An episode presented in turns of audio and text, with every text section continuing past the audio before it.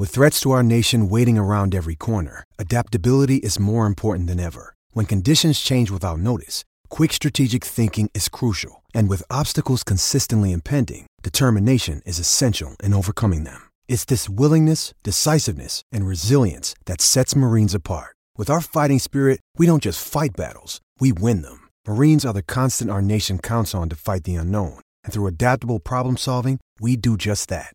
Learn more at marines.com. Hey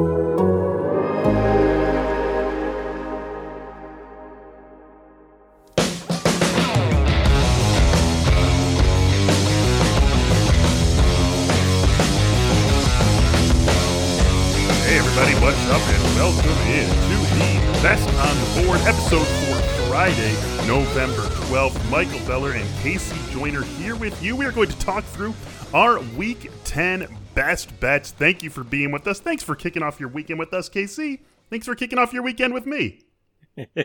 Glad you kicked off the weekend with an interesting game last night. I guess interesting Oh is a nice word for it. yeah, I mean, the whenever you have the uh, highlight of the game not counting, uh, that's when you know that something bizarre has truly gone down. and like, I mean, ridiculous. He looked like he looked like that pass was right for him. Was, it- it's like they got to put that in the game plan now. Make a tackle eligible screen Yeah. to him. He's got to do that. Well, the way that the way that he went for it, I just assumed that he must have reported as eligible, right? Because he, he went for it like so like confidently and coolly, and then runs with it, and then you see the replay, and it's like this is the right guard catching a screen pass. This is ridiculous. Like how, how was that? I was, and, and the, the best part about it is that Gaskin was in position to catch it. He was sort of stumbling, right? He probably doesn't run it in for a touchdown, but like he was there, he was ready to make the catch. And then, like I don't know, and then the Dolphins win, of course, right? Like it doesn't actually matter. The Dolphins Yeah. beat the Ravens as eight and a half point underdogs. Just absolutely crazy and sort of a continuation of what we saw in week nine. Hopefully, for the sake of our picks, KC, we're going to get things settled down a little bit over the weekend. Another bad week for us here last week 0 3 for you, 1 and 2 for me, 9 16 and 1 on the season for you, 9 and 14 for me. Let's get things turned around here this week. We've got, let's see, one, two, three favorites among our picks, two underdogs, and then you've got a total as well. Let's start things off in the AFC South where the Colts are 10.5 point favorites against the Jaguars. You've got a pick for this game. Let's hear what it is and why you like the side that you like. I'll take Indianapolis on this one because you got to give Jacksonville a lot of credit. Their defense held the Bills to only 301 offensive yards and six points last week. They mhm. generated three takeaways. I keep looking at it and go, it was a perfect setup for a trap game for Buffalo. They were in between divisional opponents. They had to fit in a road contest against an opponent they could easily underestimate, and probably a road a, t- a team talent wise they probably shouldn't have over- underestimated because the Jaguars have been playing better relative to what they were before. Now the Colts aren't going to take this game lightly. This is an in division foe. They're not going to take uh, the the Jaguars lightly at all. And you had to figure that the Colts they've run off four straight games of 30 or more points. They scored 27 or more points in or 25 more points in six straight games. They put up 532 yards last week, 500 yards against the Ravens a few weeks ago. The running game has ground out uh, 123 or more yards in five of the past six contests. They put up two more takeaways in all but two games this year. In fact, they have 11 over the past four weeks. I just keep seeing these elements and going, okay, we're all kind of scared to pick against Jacksonville because of what they did to Buffalo last week, but this is not that game, and this is mm-hmm. not that set of circumstances. So I will take the Colts to cover at minus 10.5. I might buy down to minus 10. I mean, well, we listed it at 10.5, but I might, if I was a better, take it down to minus 10 instead of 10.5. Just take a little bit of the edge off of that just to make sure you can get that push in case it's 10. I do think, though, they'll, they'll win by probably two touchdowns. Yeah, this one does sit at 10.5 right now on BetMGM, the presenting sponsor of uh, Best on the Board. Uh, I'm in a pool where I pick every single game against the spread, KC. I'm picking the Colts pretty easily. It's not among my three picks here, could be among my five super contest picks. But for all the reasons you said, this Colts offense really does seem to have found its level. And then you've got Trevor Lawrence on the other side, who's going to play, but has been banged up all week since that Bills game. Hasn't got a ton of practice in, uh, is going, almost certainly will be starting for the Jaguars, but definitely not at 100%. And this Colts offense definitely, I mean, they started rounding a corner. It was the, their game against the Ravens, in fact, that they ultimately blew to the Ravens, but that was what, like five weeks ago now, six weeks ago? And that was when that offense really started to figure things out and piece some things together. And now we've seen it, as you said, week after week after week to an extent that I think we can trust that this is basically what the Colts offense is for the remainder of the season. So definitely feel good about them going into a game against the Jaguars. Ten and a half is the number that we're looking at here. That's what you're going to lay for your first pick of the week. I also have my one favorite up here, and it is the Packers as three and a half point favorites against the Seahawks. I'm just making this as a supposition sort of play, KC. We know Russell Wilson back for the Seahawks this game in Green Bay. After what we saw from the Packers offense with Jordan Love at the helm last week, there is no way, no way that the Packers are three and a half point favorites where they've been all week if Aaron Rodgers isn't coming back. I think the odds makers are just assuming Aaron Rodgers is coming back. They're installing the Packers as three and a half point favorites with that in mind. It's pretty comfortable for them because once we get the thumbs up on Aaron Rodgers, they could probably bump it up to four and a half, but you just keep it north of a field goal for now, and then maybe you make it that move uh, if uh, Rodgers does indeed get announced as the starter over the weekend, and then assuming he is starting – absolutely love the Packers in this spot. This is a team that has uh, covered almost every single spread that they have had this season. We know what this team is with a healthy Aaron Rodgers at the helm. We know what this offense is. Packers definitely the better team. And wouldn't be surprised to see Russell Wilson in a sort of Dak Prescott redux this week. We saw Dak first game back from injury last week. That offense just looked a little bit disjointed. I think Russell be fine ultimately. I don't think they'd be pushing him back this quickly if he weren't, but maybe a little bit of rust, maybe a little bit of disjointedness for that Seattle offense. This line assumes Rodgers is playing, and if he is, I want to be on the Packers for sure. I like it in the sense that uh, Seattle early in the year they did like they did last year, and their defense was terrible, and they had Russ throw the ball a ton, yep. and they got into kind of shoot up modes they don't want to get into, and now they've kind of tried to slow things back down. I don't think you can just get back to that mode that quickly, and I think their defense is still probably nearly as bad, if not as bad as it was, even though their metrics have held out well because they've been able to protect them running a ball. Mm-hmm. If you've got Aaron Rodgers out there, he's not going to let you protect that defense. And if you have to get into shootout mode, I don't think Seattle, because of Russell Wilson's rust, is really, I don't think they're in a good place to uh, be able to keep up in that kind of a situation. Yeah, the fact that they've been so comfortable with having this at three and a half all week suggests to me that there's just really no risk that it's not going to be Aaron Rodgers. They would have had it off the board. It's never been off the board. It would have started a little bit lower if they thought there was going to be some possibility of Jordan Love starting. The fact that books, BetMGM included, have been so comfortable having this at three, three and a half all week when we knew we knew on Monday that Russell Wilson was coming back. If there was any real doubt that Aaron Rodgers was going to be out there for this game, we just wouldn't have seen this number at this number all week long. And so that's why I'm on it. I'm assuming Aaron Rodgers plays. Packers are definitely more than three and a half points better than the Seahawks at home with Aaron Rodgers out there for them. So Packers minus three and a half, my first play of the week. We move on to play number two for you, KC. Monday Night Football. Rams and 49ers. Rams four point favorites. Another line that has pretty much stuck exactly at the opening number on BetMGM all week. You like the Rams to bounce back. Let's hear why. I do. I mean, the 49ers offense is getting a lot of grief for the club's 3 and 5 record and losses in five of the past six games. I mean, 49ers losing five out of six. Who would have seen that coming? But big part of the problem is their rush defense. They've given up 487 yards on the ground in the past three contests. 487. That, and this is a 49ers team that prides itself on being able to run the ball and stop the run. That's what their whole team's built around, and they've not been able to do that at all. San Francisco's offense goes as its ground game goes, and that's a problem against the Los Angeles rush defense that's allowed fewer than 70 rushing yards in three of the past four contests. The Rams have more firepower in their passing attack, and I'm not including OBJ in there. I'm not, you know, I'm not, not impressed with that. No, not yet. And I'm not even if he, he, would, even if he did play, I'm not impressed with the signing. He's he's too banged up. He's a later in the season approach. But Cooper Kupp's the best receiver in the NFL right now. Mm-hmm. Uh, Robert Woods, Bobby Trees is coming along very well. They've got uh, they've got a lot more firepower, and I just don't trust the San Francisco's firepower and offense is back to where it is. Eli Mitchell, for what he is as a back, I still think he's he's above replacement, but not that far above replacement. He's not what Raheem Mostert was, so they mm-hmm. just don't have the firepower in their ground game, and their passing game is is uh, is not what it was. Is not what not what it can be at its peak either, and it certainly can't keep up the Rams. So I like the Rams to cover in this one. Yeah, you know, I always want to find uh, disagreement. I'm not going to contrive it. I'm not going to just make disagreement up out of thin air, but I want us to find it don't have it here either. Rams is another one that I'm picking in my pool where I pick every game. Uh, on the Friday episode of the Athletic Fantasy Football Podcast, where we make five picks, I had the Rams minus four as one of my picks. This just feels like a really good bounce back spot for the Rams. And you look at last week, very fluky circumstances in which they ended up losing that game to the Titans. Basically, Matthew Stafford gifted the Titans 14 points right off the bat on back to back possessions. You had the pick six as the second one, and the first one was just as good as a pick six, right? An interception that that set the Titans up on the one yard line. So that's just 14 gift wrapped points to the Titans back to back possessions in the first quarter. The Rams really never had a shot from that point forward. That's just sort of how this sport works. When you get that deep of a hole that quickly, it's hard to dig yourself out of it, even when you are as good as the Rams are. So this just has the feeling of a bounce back spot. And actually, I know we're not talking about that Titans Saints game, but the flip side of that is that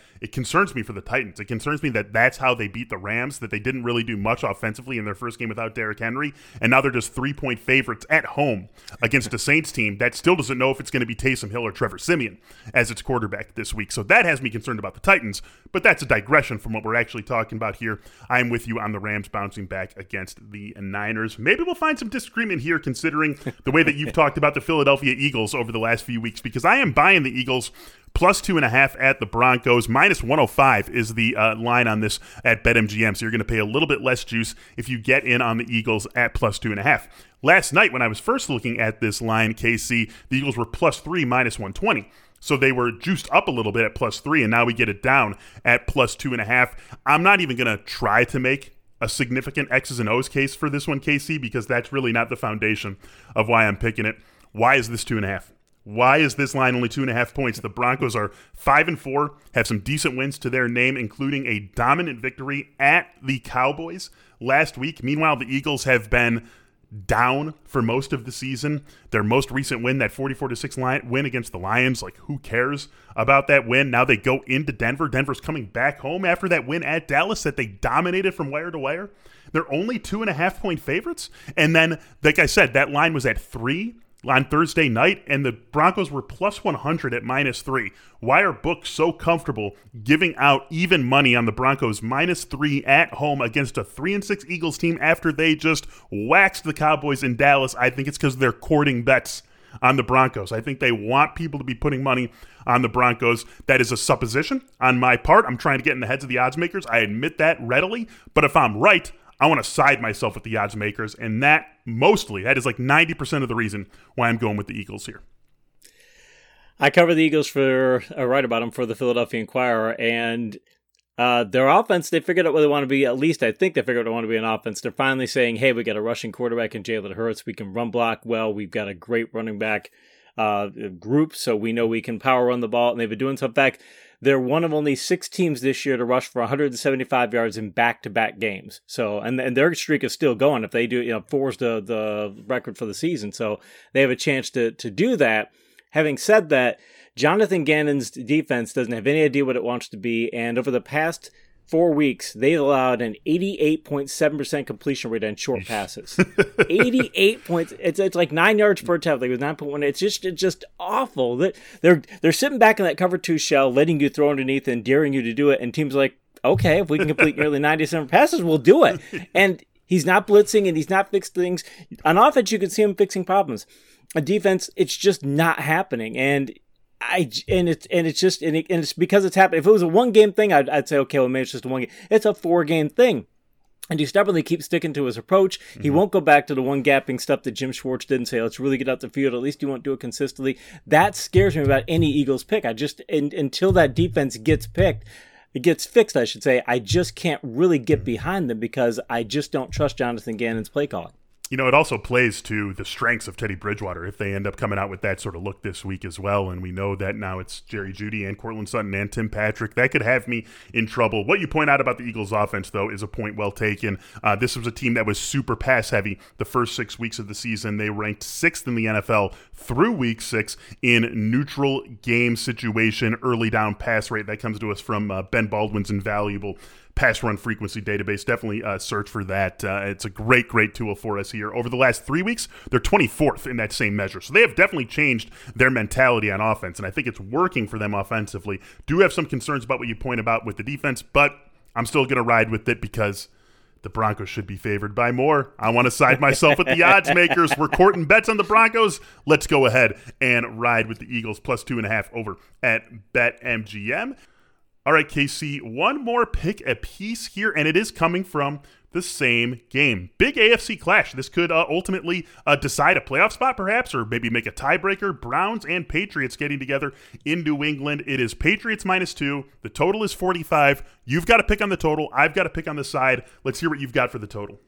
On the total, uh, I like the, the over on this because the Patriots offense, people keep thinking it's Mac Jones, and okay, this is. I think they're still reflecting on what the Patriots were in, the first four weeks of the year when they scored 17 or fewer points on three occasions. They've scored 24 or more points in five straight games, and they scored it's 25, 29, 54, 27, and 24. Their running game is doing fantastic. They've had 142 more rushing yards in three straight games, 120 more in five straight games. I look at what they're doing offensively and say, okay, they can hold up their end of the deal. I think they'll get at least 24, and they could probably get a little more than that. And Cleveland's offense, it's not it's not great. I just I keep looking at. I'd like to look at uh, either pass to victory, in this case, pass to scoring, mm-hmm. and you can see they've got past to being able to score. They are still a very good running team. They and the the Patriots have been inconsistent stopping run. They're good sometimes. They're not good other times. They also have some weaknesses in their secondary to the Patriots. Jalen Mills is shaky in coverage. Not horrible, but you can definitely throw at him. And I'm seeing the Browns having enough in their in their arsenal where I can easily see them getting to 20 points, 17, 20 points at least, and I can see pass forward from that. And I go, okay, well, uh, you know, the Patriots just have to have a slightly better game than that to be able to get this thing over. So I keep looking at this going, if I if Bill Parcells just say we play a game 10 times, how often will his team win? Why do the same thing when it comes to things like this? If I'm looking at this going, these teams play 10 times, how many times do I think they're getting there? I don't think they're getting there 10 times times out of 10, which, which you'd really like to see but I can see seven out of ten pass because the Patriots offense is doing that well right now. If they were getting there ten out of ten times, KC, this would be 47 and a half, not 45. that's, that's, how that works. Um, so I'm on the side, and I like the Browns actually in this spot. I like the Browns plus two at New England, and it really comes down to something we saw fully formed against Cincinnati last week. I feel like we've been creeping in this direction with Cleveland over the last couple of weeks, but we saw it in its full form a week ago, and that's that when this defense is at full strength this is one of the best defenses in the NFL, potentially the very best defense in the NFL. And we saw that last week. When you've got Myles Garrett and Jadeveon Clowney getting upfield, when you've got guys like Denzel Ward and John Johnson doing what they do behind that, you can do a lot of really fun things on the defensive side of the ball. JOK expected to be back for Cleveland also this week. And I just think that this New England team is going to have a lot of trouble against a defense like that. You mentioned what they've been able to do over these last few weeks. They haven't seen a defense like Cleveland's in any of those games. And now let's rewind just a couple of years here. Let's go back to the last year Tom Brady was in New England. The, the obvious def, uh, defaults or um, deficiencies in this uh, offense are out wide. There's just not a lot of speed, not a lot of athleticism. That was a problem for this team in 2019. Tom Brady leaves, goes to greener pastures in Tampa.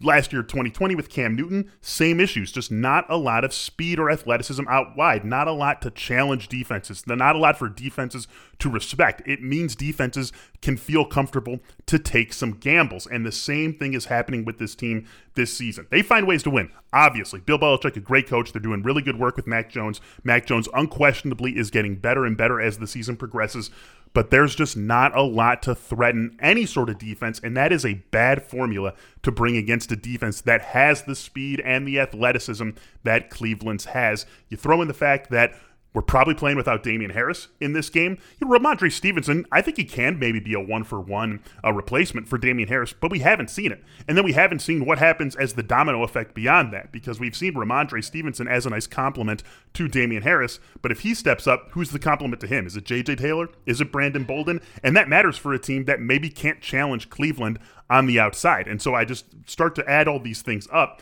and I feel like Cleveland's in a much better position to play without Nick Chubb than New England is to play without Damien Harris. And that's what it looks like it's going to be for Cleveland. Obviously, Nick Chubb can get back off the COVID list, but we haven't seen anyone do it. Even though he's vaccinated, he just needs the two negative tests. We haven't seen anyone do that this season. So I think at this point, we have to assume it's going to be D'Ernest Johnson. I think that Cleveland can replicate what they do better than New England can replicate what they want to do when they're at full strength. I really like the Browns in this spot. Give me the Browns plus two. And I also like the idea that both these teams have very opportunistic defenses. You see yep. pick sixes from these defenses. You would not be surprised at all to see a defensive touchdown come up, mm-hmm. which And once you get a defensive touchdown, suddenly now the offenses only need 38 points. And I do like the Browns from from this perspective to be able to pull off the upset. I, I very much like that. I think they're going to want to turn this into, a, or it will end up turning into a higher scoring game than they think. I think it's going to be 27 24, something like that. But I could easily see the Browns getting to that. Because again, the Patriots, as good as their defense is, it is opportunistic, they do have some coverage weaknesses as well they, they, they, that they haven't had in past years. They're not glaring because it's Bill Belichick and he doesn't let that happen. But Jalen Mills is a guy who I wouldn't be surprised to see them target him 10 times in this contest best unit on the field in this game is the Browns defense, and I think by a long shot, and that's why I like getting the points back in that Browns defense. Think they keep things rolling and get what could be a very big win considering how clustered up the AFC is right now. That's going to do it for us here on this episode of Best on the Board. Thank you so much for joining us here. For KC Joyner, I am Michael Beller. Have a great weekend. We're back with you next week. Good luck this weekend, and as always, happy betting. We'll talk to you soon.